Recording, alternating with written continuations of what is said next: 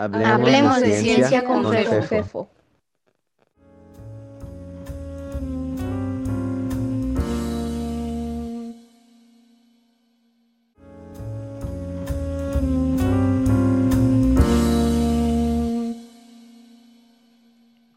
Buenas noches y gracias por acompañarnos de nuevo en Hablemos de Ciencia con Fefo. Hoy tenemos el programa especial el segundo episodio del programa especial de Filoso Fefeando con el Manzanares. Aquí con mi, mi buen amigo Jesús. ¿Cómo estás, Jesús? Muy bien, muy bien. Contento de estar aquí contigo. ¿eh? Excelente. Pues ahora sí, este, ya espero que arranquemos de lleno con, con esta idea de, pues de charlar sobre, sobre temas de, de todo tipo pero motivados por la filosofía, ¿no, Jesús? Sí, sí, sí, claro. Que da, que da pautas para pensar cosas, rollos, alucinar. Está padre, es divertido, ¿no? Es lo que tratamos de transmitir, ¿no? Que nos permite pensar cosas. Y, y además en, en, estos tiempos en los que el, el pensamiento de las cosas es algo que necesitamos y que, que urge eh, más gente practique, ¿no? Con, con, con, tanta información y tantas problemáticas que, que antes no existían, eh, aparte de las que siempre han existido y que, y que siempre han motivado preguntas interesantes, ahora eh, las personas tienen acceso a muchísima información mm, de una manera que nunca antes en la historia de la humanidad había sucedido también cada vez más personas, aún cuando faltan muchas, eh, tienen acceso a educación, saben leer, saben escribir. Eh, parece una tontería lo que estoy diciendo, pero en la historia de la humanidad, la mayor parte del tiempo de, la, historia en que el ser humano ha existido, la gran mayoría de las personas no sabían leer y escribir. Eso, eso es algo reciente.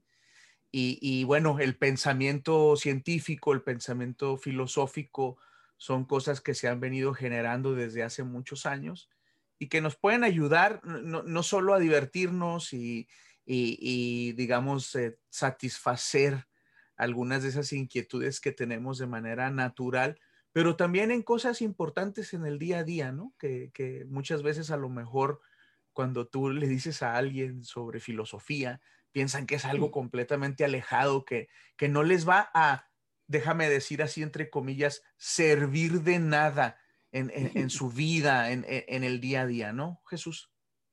Sí, claro, claro. De hecho, tú tienes una cruzada por el pensamiento crítico, ¿no? Es también desmitificar muchos mitos, ¿no? Tu campaña No Bullshit. O sea, eso está padre, ¿no? Y una vez se me ocurrió decirte que en tu cruzada se podía indexar ahí un poco de filosofía y es, es como estamos ahorita aquí. Y es como estamos ahorita aquí. Muy bien, pues entonces para quien se está conectando, eh, el día de hoy tenemos el segundo episodio de Filosofeando con el Manzanares. El programa tiene la intención de hablar de temas filosóficos y de lo que salga. No, no es un, no es eh, un programa para enseñar filosofía, mucho menos. De hecho, ni, ni Manzanares ni yo mm. eh, sabemos nada de filosofía, simplemente nos encanta y, queremos transmitir ese gusto con, ustedes. Eh, el programa se presentó el mes pasado y la idea es de que cada mes, una vez al mes, tener estas charlas. Y para esta ocasión, Jesús nos había comentado que nos iba a hablar del mito de la caverna. Pues, adelante, maestro. Está, está muy interesante el mito de la caverna, ¿no? Eh, a lo mejor es algo que no se conoce mucho, ¿no? Pero, pero está mejor que la película Matrix, ¿eh? O sea, y es un tema de filosofía que, te, que caramba te permite pensar, te permite alucinar, es, es fantástico, ¿eh? resiste mucha analogía, lo puedes jalar para donde quieras, el mito de la caverna. Y pues, ¿cómo lo podemos contar? Este, el mito de la caverna viene en, un diálogo de Platón, que es la República, en el libro séptimo, ¿no? Y, así empieza describiéndolo. Este, y la situación es esta. Te plantea, a ver, imagínate que tú naciste adentro de una caverna. Eh, y después de que, desde que tú naciste, te encadenaron de los pies, te encadenaron de las manos, te sujetaron la cabeza, te pusieron contra un muro y no podías hacer nada. Lo único que podías hacer es ver la pared de la caverna. Imagínate cuántos grados de libertad te quitan. Convives con gente que está igual que tú, ¿no? que nada más puede ver la pared de la caverna. ¿Y qué ves en la pared de la caverna? Lo que ves en la caverna es las sombras, las sombras que hay en un fuego. O sea, detrás del muro hay una hoguera y en la hoguera, entre la hoguera y el muro, pues pasan gente, pasan cosas, pasan animales. Tú escuchas, ¿no? Pero, pero no ves nada. Lo único que ves son las sombras, ¿no?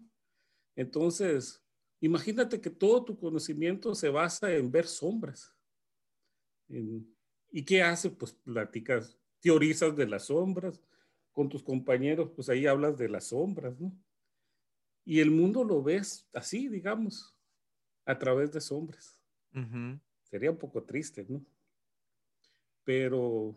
Pues no sé, porque, porque habría que definir triste, ¿no? Bueno, sería, eh, pues sería una variante de un submundo, un subconjunto, ¿no? Una posibilidad restringida, ¿no? Pocos grados de libertad. Pero incluso hay sociedades que pueden ser así, ¿no? O sea, hay situaciones que pueden ser así, ¿no? No, te, te, decía lo de depende la definición, porque si, si naciste y si desde que naciste están en, esas condiciones, pues, pues a lo mejor eh, no sabes que hay otras posibilidades. Y ah, quizás, ¿no?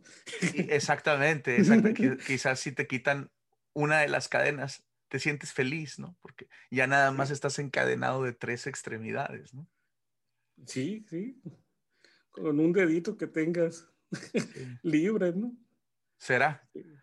Será. Es el espíritu humano siempre, la liberación, ¿no? Entonces, este, pero yo creo que, que puede haber eh, sociedades que, que, o limitaciones o, o, formas de convivir que, que ya son así, ¿no?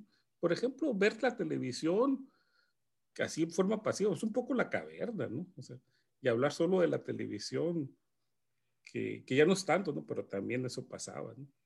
O vivir en una sociedad que es, que es de la misma forma, ¿no? O sea, quizá existen otras formas de realidad y uno solamente percibe una forma de realidad, ¿no?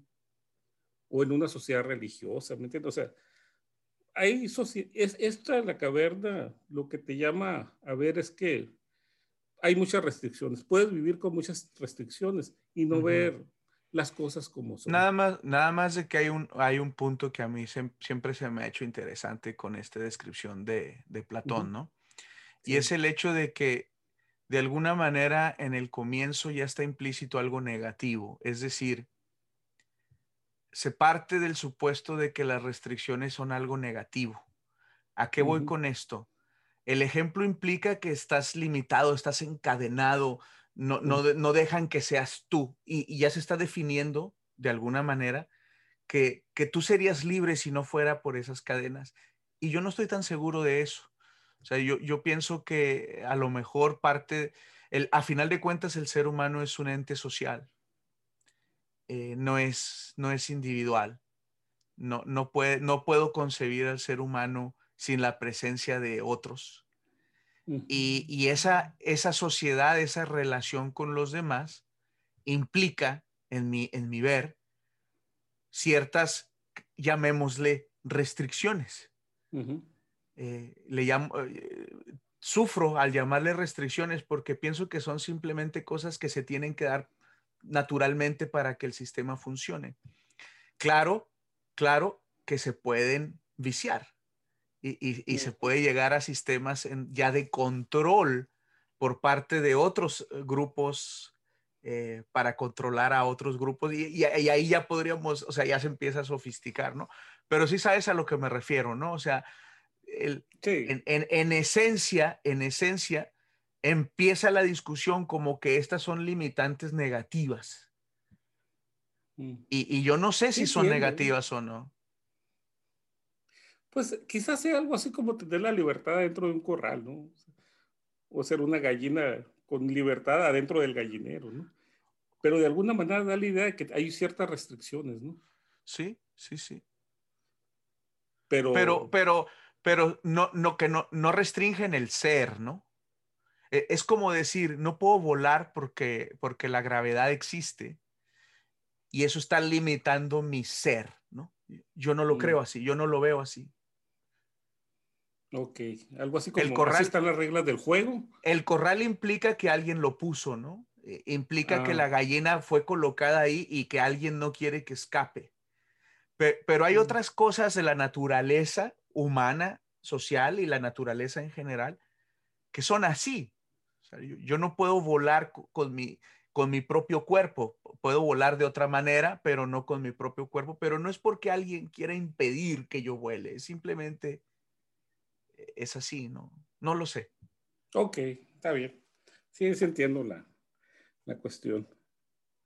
Entonces, eh, seguimos describiendo la, la, La pues, caverna. la- el cuento, ¿no? De la caverna. Sí, ¿no? Imagínate sí. que en un momento dado se, alguien se libera. A lo mejor ya está mal decir libera, ¿no?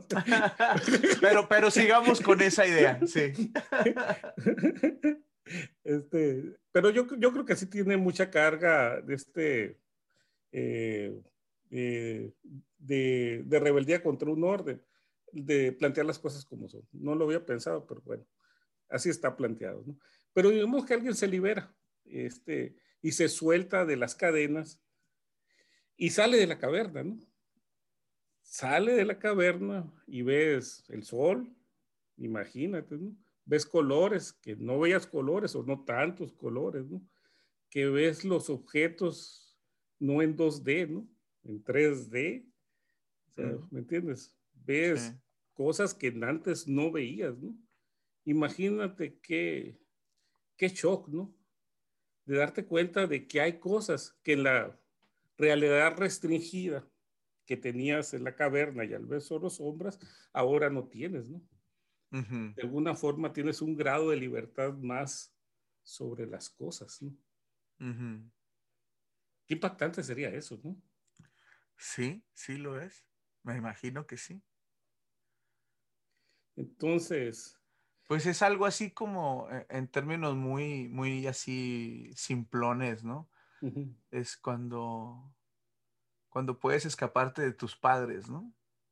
sí, que, que estás en la infancia quizá en una ciudad, vamos a suponer que vives en una ciudad en donde pues el 99% del tiempo que no estás en la escuela, pues estás en la presencia de tus padres, ¿no? Tu mamá, tu papá o las personas con las que viven y que básicamente definen todo el contexto en el que tú vives, cuando comes, qué comes, qué se hace, qué tienes, cuáles son tus responsabilidades, dónde puedes divertirte, etcétera.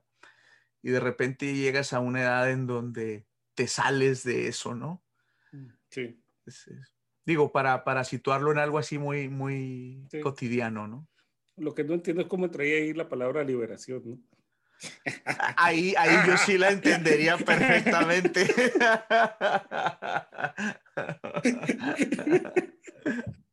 Caramba, no, no entremos en Sí. detalles. Muy bien. Pero imagínate después que vas a convivir con humanos que viven así eh, afuera de la caverna, ¿no? Ujú. ¿Qué tipo de, de convivencia podrías tener?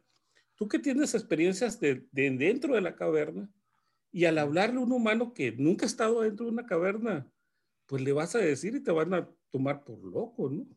Ujú. O sea, imagínate que tú no entiendes nada del mundo y quieres expresar las cosas incluso en tu lenguaje 2D ahí, no te van a entender nada. Y le Ujú. dices, oye, vengo de un mundo raro, ¿no?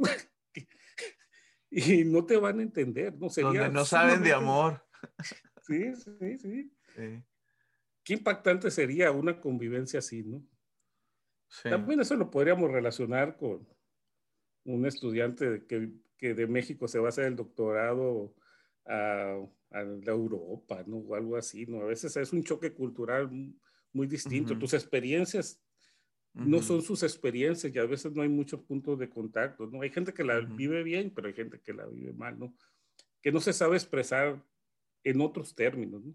porque hay otras perspectivas a veces. ¿no? Oyendo, oyéndonos a un caso extremo o, un poco más eh, dramático, la conversación entre, entre personas o con personas, por ejemplo, que tienen alguna enfermedad mental, que hay, hay enfermedades mentales, eh, eh, por ejemplo, que, en las que la sensibilidad es mucho mayor y que, y que a nuestros ojos alucinan, eh, tienen una realidad mucho más eh, compleja y que a veces es, pues, lo que acabas de decir, eh, les resulta difícil poder comunicarse. Sí.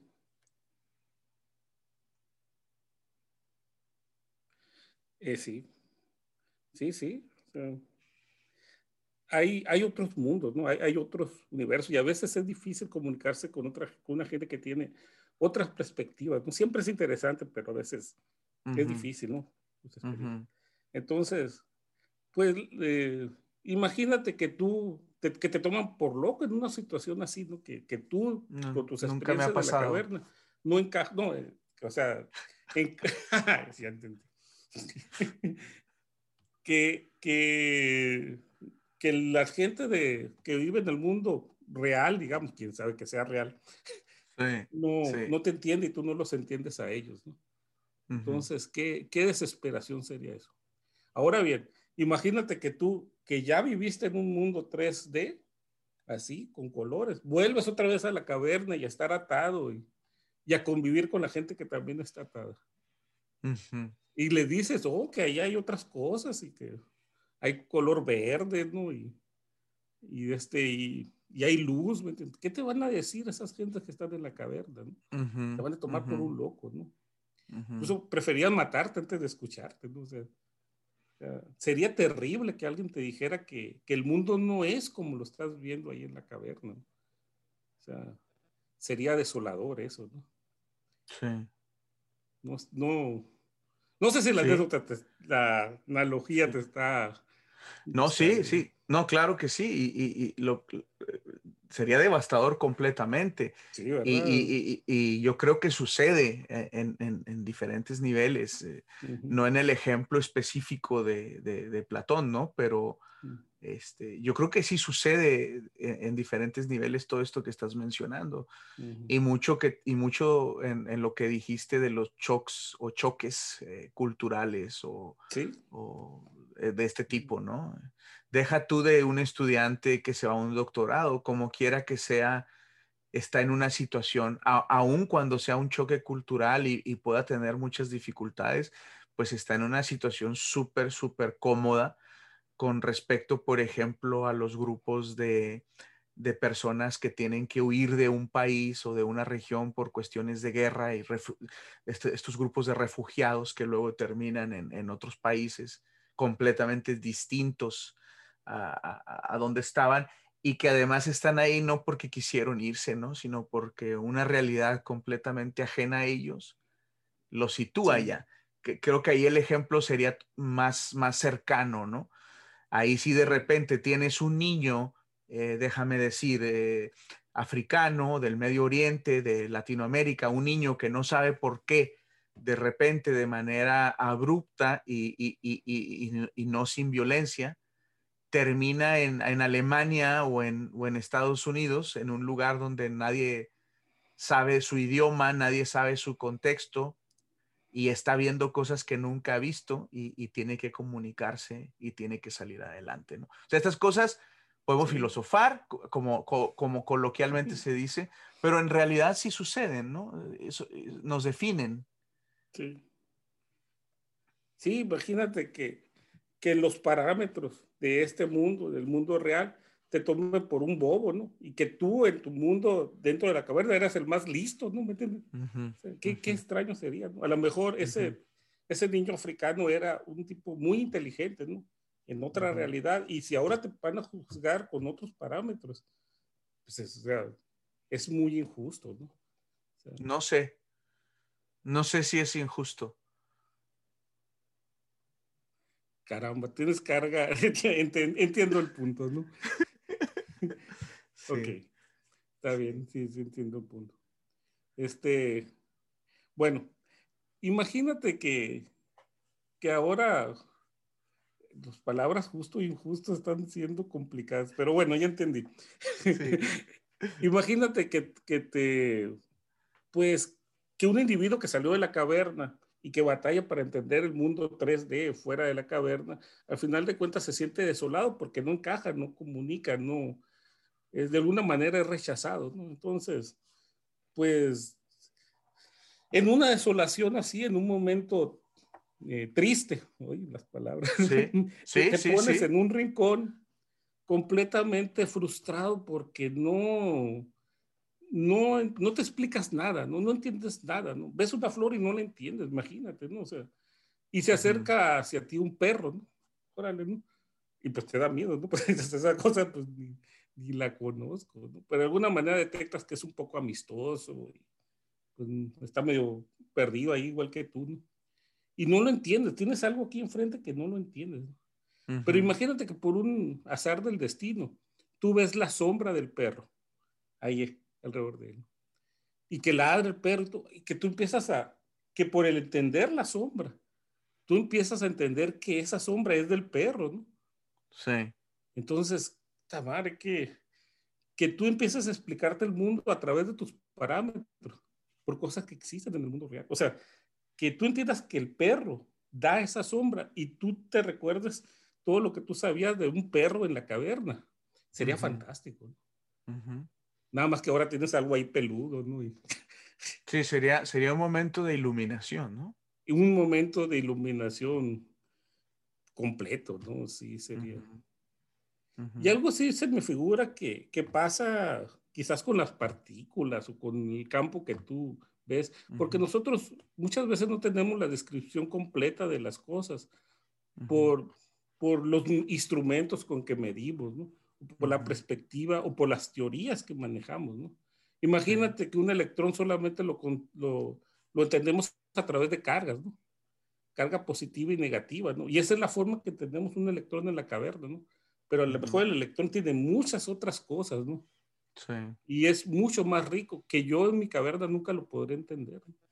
Por ejemplo, en la caverna yo nunca podría entender, bueno, para empezar necesito otra teoría, ¿no? Teoría cuántica, no solamente eléctrica. En mi caverna nunca podría entender que el electrón tiene un giro, ¿no? Un spin, ¿no? A eso me quisiera referir, ¿no? O sea, sí. que nosotros vemos una... sí, adelante.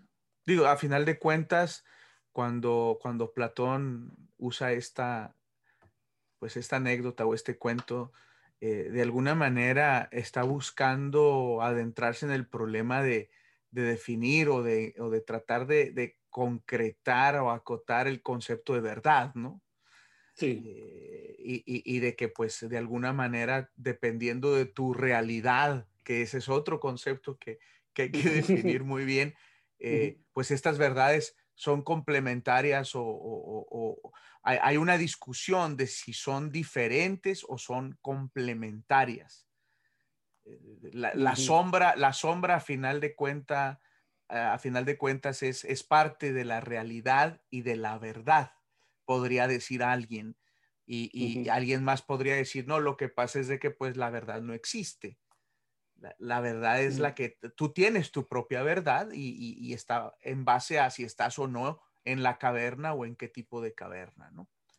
Eh, y, y, ahí también hay una discusión muy interesante en ese sentido.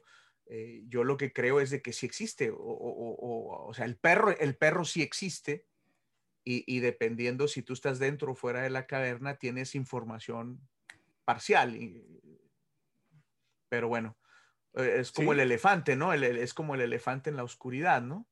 Uh -huh. Depende de qué agarres, ¿no? Sí, depende de qué es lo que agarres, piensas cómo es un elefante. Sí, sí, sí. Y y yo, yo, yo creo que lo que ves adentro de la caverna es realidad. Y lo que ves fuera de la caverna pues, también es realidad, ¿no? Pero son aspectos distintos, ¿no? Yo quiero, yo uh -huh. quiero pensar que son diferentes grados de libertad que tenemos de, de entender el mundo, ¿no? Uh -huh. Es más, yo creo que incluso afuera aquí, de este, en el universo así como está, eh, en 3D, a lo mejor no entendemos completamente bien las cosas, ¿no? Uh -huh. O sea, las entendemos puede llegar otro, no sé, otra, otro, otra, una persona del futuro que, que vea las cosas de otra profundidad, ¿no? Entonces, realmente nosotros somos los que estamos adentro de la caverna. La, la, la, cuestión, la cuestión aquí es de que el, el, la persona que está fuera de la caverna sí podría entender al que está dentro. Exacto. Esa es la cuestión, porque si no, entonces tiende a relativizarse todo y decir de que no existe una realidad o una verdad. Exacto, sí. ¿Sí? E, entonces, el que está dentro de la caverna se va, no va a entender que es el perro va a tener probablemente, si está el tiempo suficiente y, con la orientación suficiente y la suerte suficiente, va a llegar este momento de iluminación al que tú aludiste hace un momento. Pero quien está dentro, si le enseñan la sombra, va a decir, ah, claro, es la sombra de, un perro.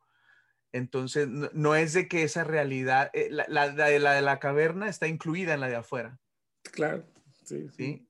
Entonces, no dudo yo que una, una inteligencia superior a la nuestra, eh, en otro planeta, en otro, en otro sistema o en este mismo planeta en un futuro, pues extienda lo que, lo que podemos ver. pero, pero, pero, pero todas las sombras que tenemos ahorita estarán comprendidas dentro de o, afuera de nuestra caverna y adentro de la siguiente. Sí. Pues es que de alguna forma así hemos vivido, ¿no? Con la física, ¿no? O sea, pues la con, física, con la física y con todo, ¿no? O sea. Con todo, ¿no? O sea, Mira, aquí hay unos comentarios de, este, de personas que nos están escuchando, sí, de Argenis, déjame te los leo. Dice, dice Argenis González. Hola Argenis, ¿cómo estás? Gusto saludarte. Dice que justamente estaba leyendo esa alegoría en la República ayer. Mira qué buena ah, coincidencia. Eh, dice, quizás sean negativas con respecto a la idea de alcanzar la verdad, ¿ok? Este, que es lo que trata de argumentar Platón, la búsqueda de la verdad. O mejor dicho, la existencia de una verdad más allá de lo que vemos. Bueno, ya estamos discutiendo eso.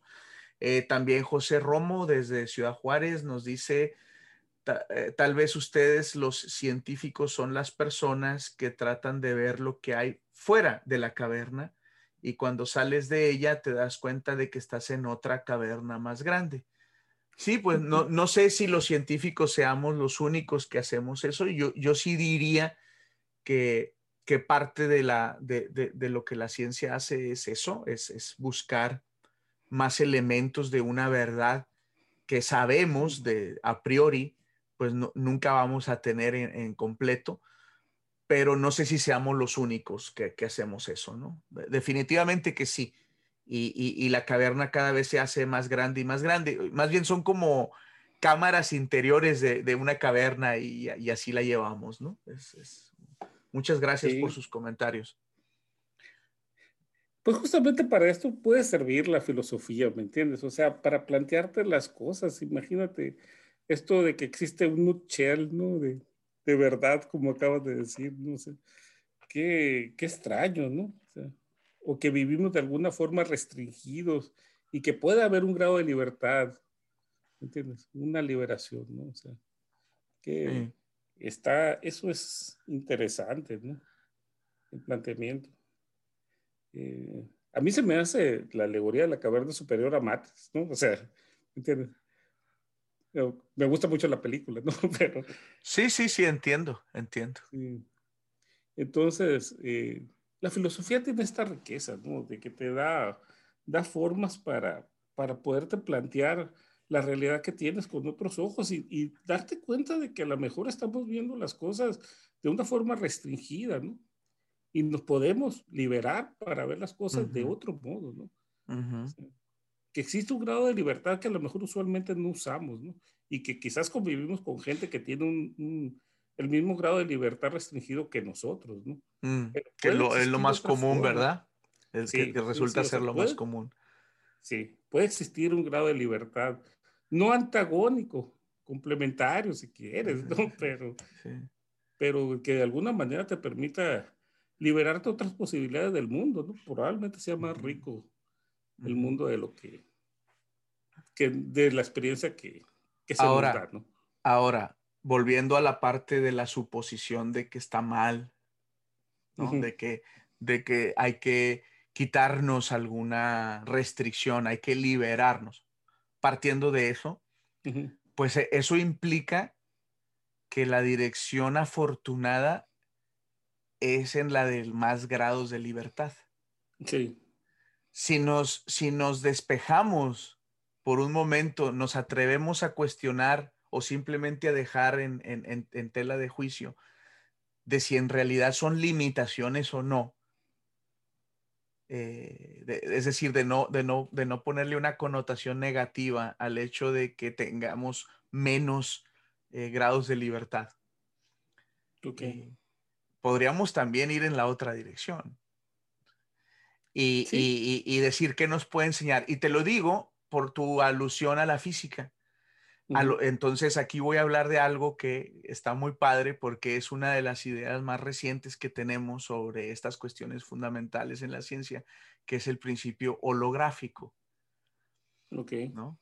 En, holografía, como tú sabes, en óptica, este, en una superficie de dos dimensiones tienes la información para las tres. Sí. ¿Ok? Entonces, entonces aquí ya, o sea, también es ver en una dirección diferente, no antagónica ni mucho menos, pero que no necesariamente implica un grado de libertad adicional, sino una nueva manera de, digamos, de concretar información. Caramba, sí. Eh, entonces, ahorita estamos eh, eh, en, los aspectos más teóricos, no, no demostrados todavía, sino son las teorías más especulativas, pero que son científicas, es especulación científica, eh, eh, tratando de ponerse a prueba en todo momento. Está esta idea de, que se le llama el principio holográfico, que en términos muy burdos, muy, muy burdos, significa que eh, la información que nosotros tenemos en este, en este mundo de cuatro dimensiones, ¿sí? en realidad lo podemos entender analizando nada más una superficie eh, bidimensional. O sea, precisamente aludiendo a, lo, a, la holografía, ¿no? Entonces está, está padre, este, entonces quizás por eso es de que yo insistía en, en, en, en no tomar literal el ejemplo de Platón, en donde evidentemente en el contexto en el que, en el que estaba describiendo este tema, era una limitante, ¿no? O sea, desde el momento en que te dice estás encadenado de los pies, pues ya, ya, ya, ya tu mente ya se puso como que eso está mal. y, el, y el quitarte las cadenas y poder ver la, afuera de la caverna es un avance en, en términos de la libertad humana. ¿Sí? Pero eso ya está bien, bien, bien, este, pues bien cargado de, humanidad, ¿no? Sí, sí, sí, o sea, es que la anécdota da para todo, ¿no? O sea, por ejemplo, si le quitamos eso de que evolución, de que uno va hacia de un grado de libertad a otro, porque es la forma que uno habla, ¿no? Digamos que es más bello, una fotografía en blanco y negro, una fotografía en color. Son dos realidades distintas, ¿no? Pues yo, yo te diría que depende. Exacto, exacto, es que depende, pues. A ver, la lista de Chirner, ¿te hubiera gustado en color? Nada más, la, diferencia quizá es de que yo, yo sé que si la tengo a color, este, la puedo tener en blanco y negro. bueno, a lo mejor no sé el punto, no, no, es, no es de información, sino de la capacidad de, lo que te pueda transmitir. Es un poco más sutil. ¿Qué es lo que me podría transmitir? Es lo que te digo. Por ejemplo, la, la lista de Schindler, es una película que está en blanco y negro, ¿no? Sí, sí, sí. Me transmite más estando en blanco y negro que estando en colores, ¿no? Porque pues la época era cosa de blanco y negro, pero también bueno, la brutalidad. Bueno, a ver, a ver, es que, es que no sé, es que a ti te sitúa en una época en la que todo lo que tú conoces de esa época está en blanco y negro pero esa época se vivió en color. Ok. Sí, entonces A, mí me, a mí sí me quita, a mí sí me quita información ver el color de la piel de, los judíos en los campos de concentración.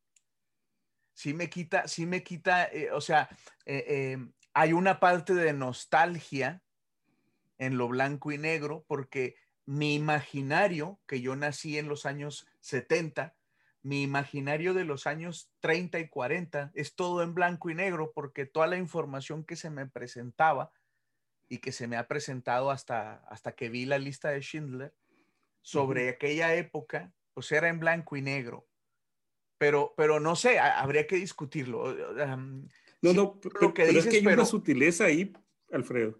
Sí. Es que si tú la vieras la película La lista de Schindler a colores, te quitaría un momento mágico, que es cuando una niña chiquita, vestida de rojo, color, anda por ahí, ¿me entiendes? Claro, claro. Que eso es muy cinéfilo, ¿no? Entonces, sí, sí, sí. Esas cositas que te las puede expresar algo en blanco y negro, así, no te lo expresaría eso. O sea, yo quisiera decir en mi lenguaje limitado que es como dos espacios de Hilbert, ¿no? Así, aquí hay una representación completa, ¿no? Y aquí también.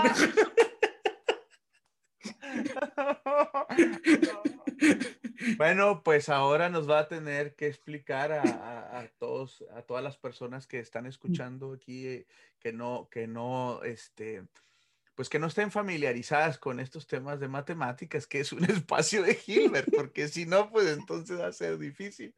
No, pero está bien, está bien. no, no, no se te quita lo nerd, ni modo. para eso sirve la filosofía, ¿no? Para sí, claro. darte, darte formas de, de pensar. El subespacio de Hilbert podríamos pensar lo que es como un subconjunto, ¿no?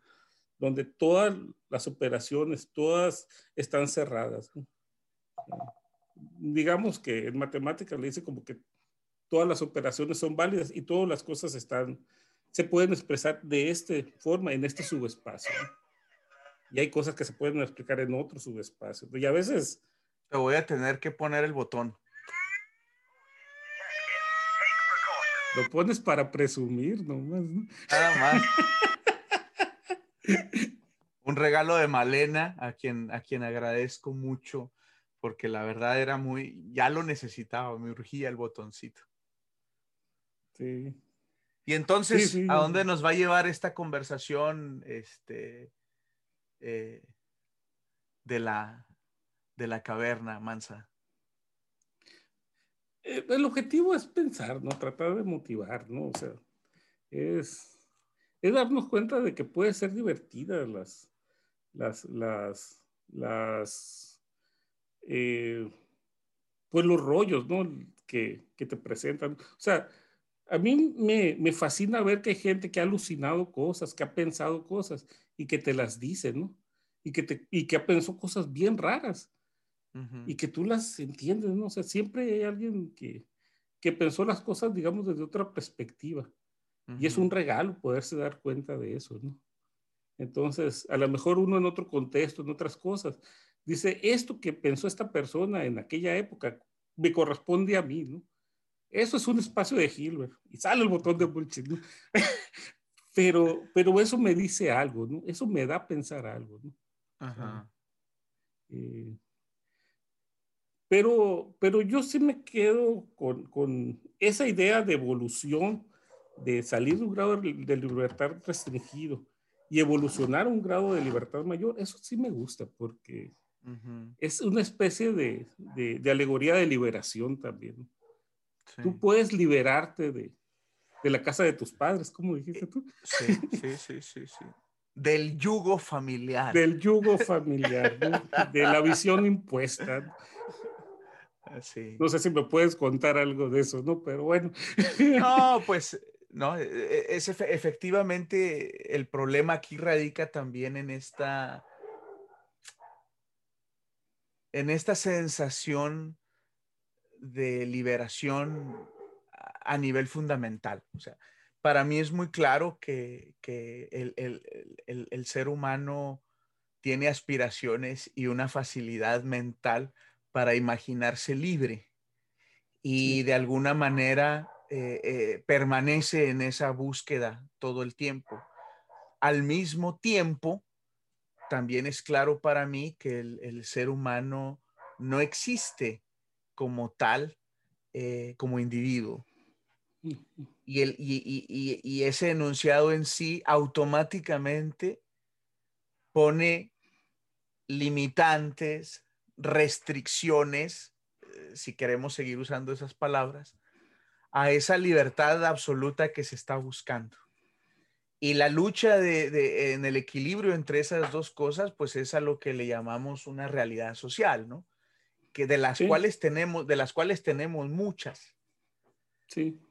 Y dependiendo ahora sí que, un poco la, la, vida de cada quien, las circunstancias de cada quien, pues hay personas que caen en el, en el, rango de, sentirse más libres que otras, o, personas que todo el tiempo se están viendo limitadas, ¿no?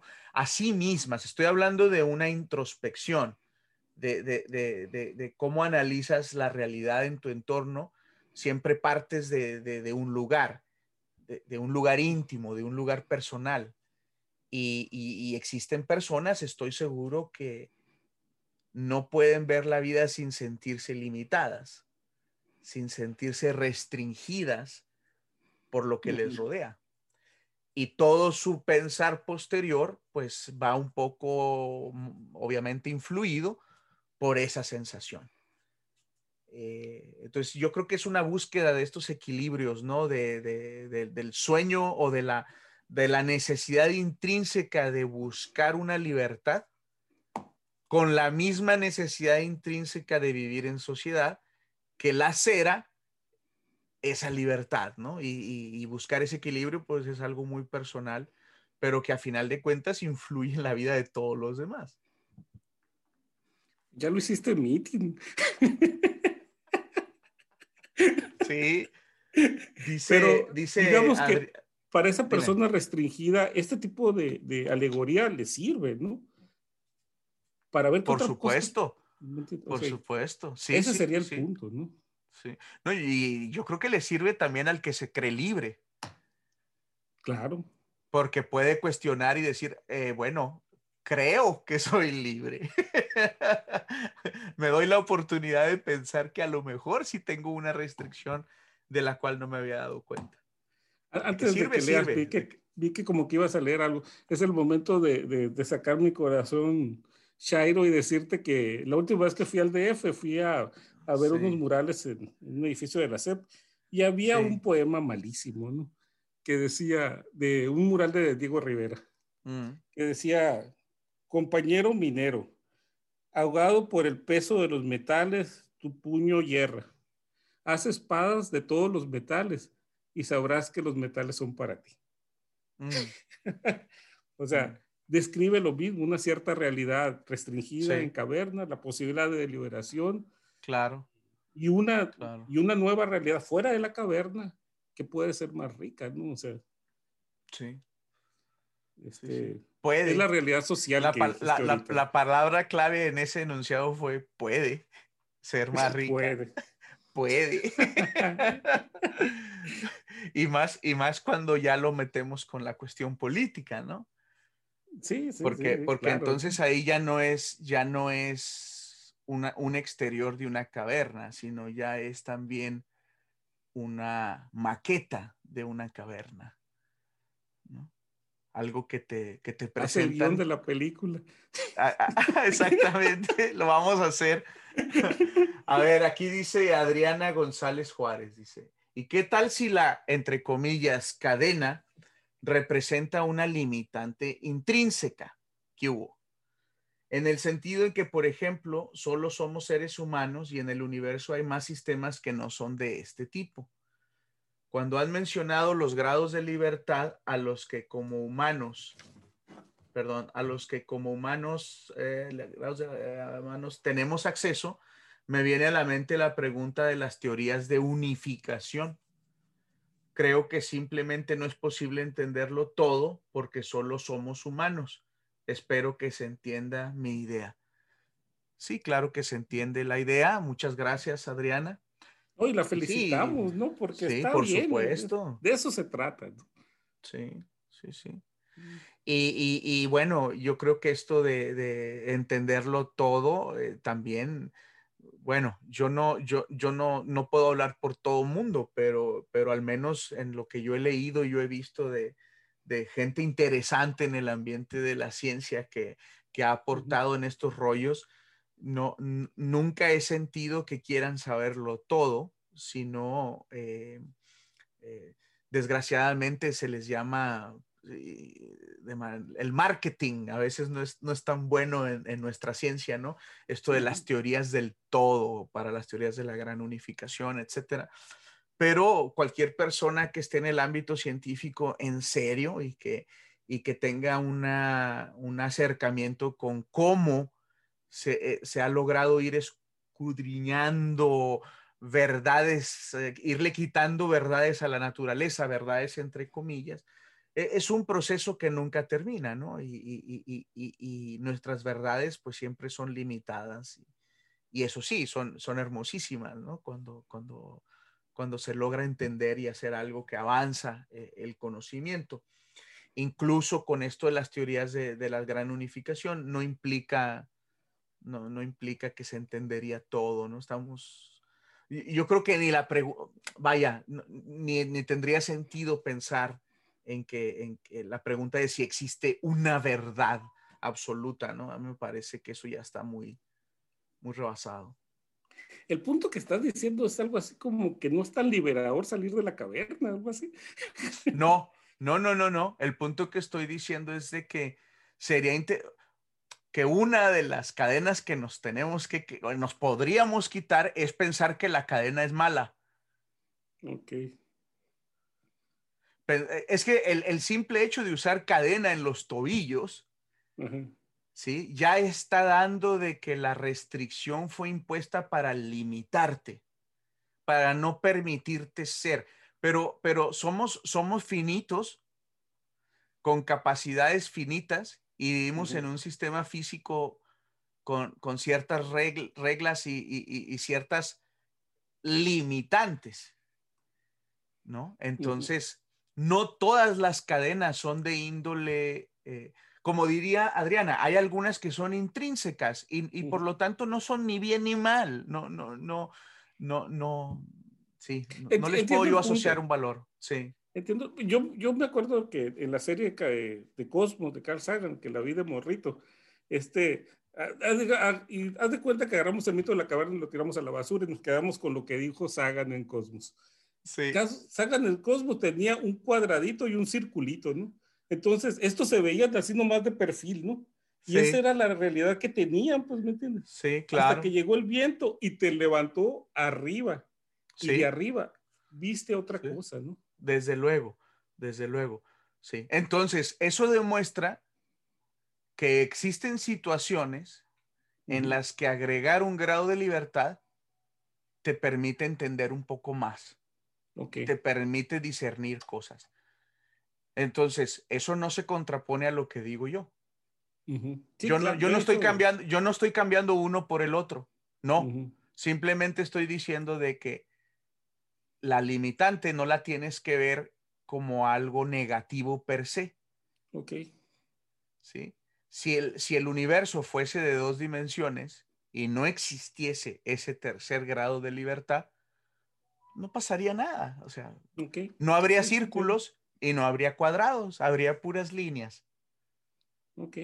Y ya, no, no, no, no tendría nada ni de bueno ni de malo, simplemente sería. Sí, así son. Si es malo, si es malo, o, vaya, si sí es, sí puedo definir como bueno que si sí existen tres dimensiones, tú, trates de, tú trates de explorarla. Eso, eh, adelante. Y que busques la cuarta y la quinta, que, hagas el intento por buscarla, pero que si no las encuentras, no te sientas mal. Sí, sí, sí. ¿No? Mira, es un poco como el juego del ajedrez. En el juego del ajedrez tenemos un espacio 2D con reglas definidas, ¿no? O sea, y, y, hay, hay, también espacio, tiempo y materia, ¿no? Los tres ingredientes de física, ¿no? Pero están limitados a esto, ¿no? Sí puede haber que, en un momento el caballo alguna vez pensó arriba o abajo. Claro. movimiento. Y de hecho hay ajedrez tridimensional. Sí, sí, sí. Que sale en, Big Bang Theory. Hablando de nerds otra vez. Sí, sí. Pero sí. entiendo, o sea, puede haber una realidad muy rica, muy compleja y muy completa, ¿no? En un plano así, si esas son las reglas del juego pues bienvenidas, ¿no? Y estas son las formas. Sí. Sí, yo también creo que, que, que, sí tiene esa carga emocional fuerte la anécdota con Platón. Con pero, pero además, además, tan estás de acuerdo conmigo que cuando reduces la información, te gusta más. Sí. Ahí está la lista de Schindler en negro, blanco y negro. Sí. El, haber ido a el, restringir los grados de libertad, por reduciendo el, espectro electromagnético a, negro y blanco, bueno, grises. Sí. A ti te, te, da más, te proveyó de algo más. Entonces, si te fijas, es en las dos direcciones, es todo lo que digo. Aquí José Romo nos dice, si vas conduciendo tu auto y llegas a un crucero donde el semáforo está en rojo, ¿ese semáforo restringe tu libertad? Pues sí, claro, como también, también el verde la restringe. Son reglas que nos pusimos. Y en ese sentido, estas restricciones son parte de ese equilibrio, ese acuerdo al que tenemos que llegar este, o que tuvimos que llegar después de estarnos matando en los, en los cruceros para, para eh, un ajuste entre, entre esta libertad que yo quiero tener, pero al mismo tiempo quiero andar en coche y al mismo tiempo quiero andar en coche en un lugar donde todos quieren andar en coche y que no sería pues muy agradable si no hiciéramos esta serie de reglas y restricciones, ¿no? Pero desde luego que restringe la libertad. Y esta restricción, en mi parecer, es muy buena. Sí. Son las reglas del juego, ¿no? pues sí. Si no, pues nos... Sí, sí, sí, sí. ¿Cómo, ¿Cómo, son los pasos de cortesía? Eh, Alfredo. El más descortés pasa. Sí, sí. sí, sí. Casi siempre. Casi siempre. Me tocó que en Nicaragua la regla era el más masivo pasa. El, el, el, otro, hace tiempo estuve eh, platicando con Luis Mochan sobre un análisis que hizo él de tráfico, de analizar tráfico en unas intersecciones ah, para, para, para, platicar sobre la situación de poner topes o semáforos o glorietas y todo esto, ¿no? Entonces, llega, una de las conclusiones que sacaban sus simulaciones, que, que a mi ver son bastante intuitivas, es de que en estos cruces, eh, donde hay, después de un cierta, una cierta cantidad de tráfico, lo que más conviene es no ser cortés. Al, ser cortés, entorpeces el tráfico y generas, generas bloqueos y, y generas que se ponga estático el sistema. Entonces, en ese sistema, bajo esas condiciones, el, el, el, el ser una, una, una, persona que conduce agresivamente agresivo sin, sin ser este, sin ser alocado, sino simplemente buscar el espacio y, meterte, no, no, dárselo a, a, la otra persona porque pues eres cortés, es lo que salva el sistema, ¿no? O sea, está muy padre. A mí me tocó una vez que, que, que alguien con el que andaba en el carro consideraba que el tráfico era así como colesterol, ¿no? Los carros lentos y que él era una partícula como liberadora, ¿no? Y, andaba muy rápido. O sea, curiosamente él no se sentía parte del problema, ¿verdad? No, no, no. claro que no. Siempre es a esta gente que está haciendo aquí porque hay tanta gente y cuando yo necesito transitar, ¿no? Ruth Álvarez nos pregunta que cómo se llama el invitado. Pues eh, yo me llamo Fefo. Jesús. Ahí está. Manzanares. Este, oye, pues ya se acabó el tiempo. ¿Está bien? Ya ve, este, despidiéndote porque pues hay que hacer otras cosas, no podemos nomás estar aquí eh, hablando de cosas divertidas tú y yo. Tenemos que trabajar también y hacer este, algo por la, yo me quiero despedir con una, con una parte de una canción de Silvio Rodríguez y acerca de esto de ver las cosas en las, en la, en la sombras en la caverna o incluso en la realidad. Hay una canción que dice porque los árboles y las piedras tienen diccionarios mejores para mostrar que son bellos, sin diagramas ni esquemas. Nosotros a veces los físicos pensamos que las cosas pueden ser bonitas con diagramas y esquemas, pero probablemente sea nuestra propia caverna. A lo mejor son, son bonitas de otra forma todavía. Claro, a lo mejor, no lo sé también bonito, pues ¿qué es bonito? Este... Hay, hay toda una serie de algo muy, muy bonito, muy bello, este, con, relacionado con las matemáticas y la física, ¿no? De que, de que hay estas... Parece un poco estúpido hasta la palabra, ¿no? Pero Sí, es, es estúpida, es estúpida y, y, y, muy bonito. Esta idea de que, por ejemplo, ha habido avances en el entendimiento de la naturaleza que han surgido gracias a que se encontró cierta belleza en las matemáticas que describen las, las ideas de la física.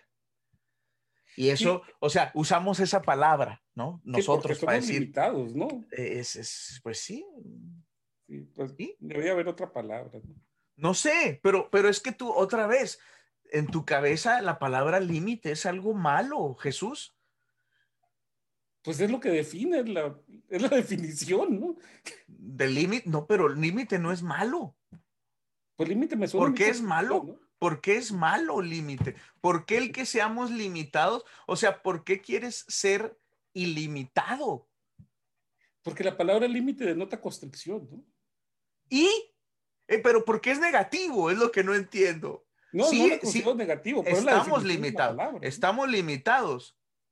y luego dices, a lo mejor podría haber otra manera de hacerlo. Pues quién sabe, pero hacemos lo que podemos. Lo dijo el Silvio.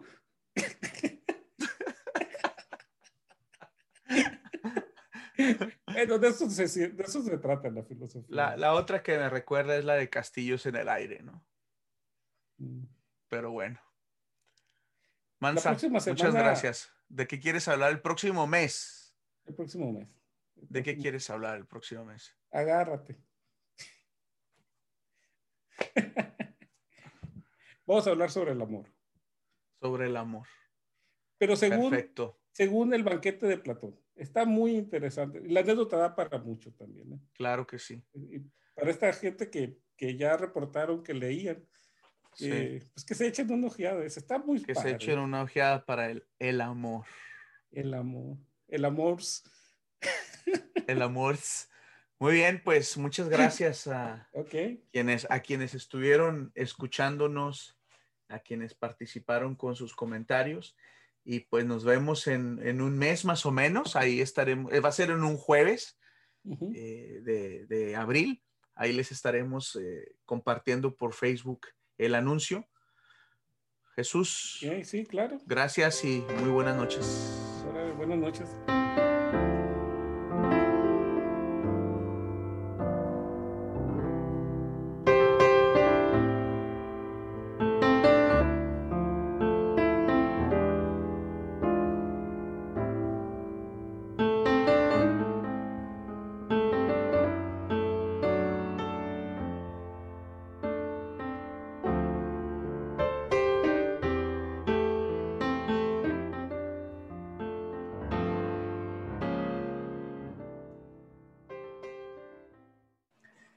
Saben, en este espacio queremos hablar de ciencia, lo que en realidad nos permite hablar de cualquier cosa.